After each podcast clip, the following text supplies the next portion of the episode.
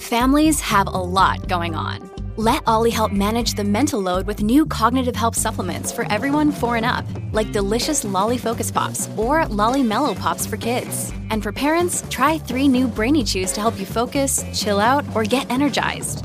Find these cognitive health buddies for the whole fam at olly.com. That's O L L Y.com. These statements have not been evaluated by the Food and Drug Administration. This product is not intended to diagnose, treat, cure, or prevent any disease.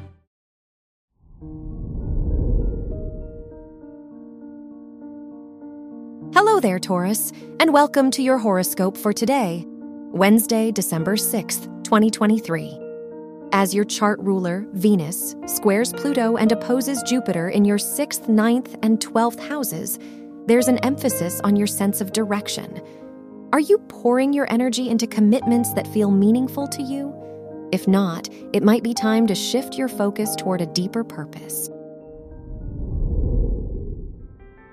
Your work and money.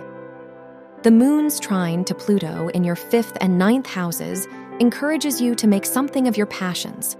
Whether with a side project or your overall career direction, it's worth taking your ideas more seriously now. At the very least, taking more initiative with your work and financial goals wouldn't hurt. Your health and lifestyle. You might feel pulled in many directions with the Moon Mercury square in your fifth and eighth houses. Instead of pushing your concerns aside, it might be time to face your concerns head on. You're more inclined to say yes and take on new projects, but why not at least check in with yourself first? Your love and dating. If you're single, the Moon Neptune opposition affecting your fifth house might cloud your judgment when gauging people's intentions. It's better to hold off on dating for now, at least until you know what you want. If you're in a relationship, be careful not to overlook your needs and opinions for your partner's sake. Wear green for luck.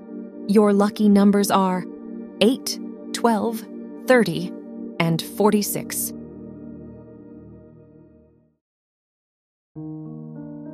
From the entire team at Optimal Living Daily, thank you for listening today and every day. And visit oldpodcast.com for more inspirational podcasts. Thank you for listening.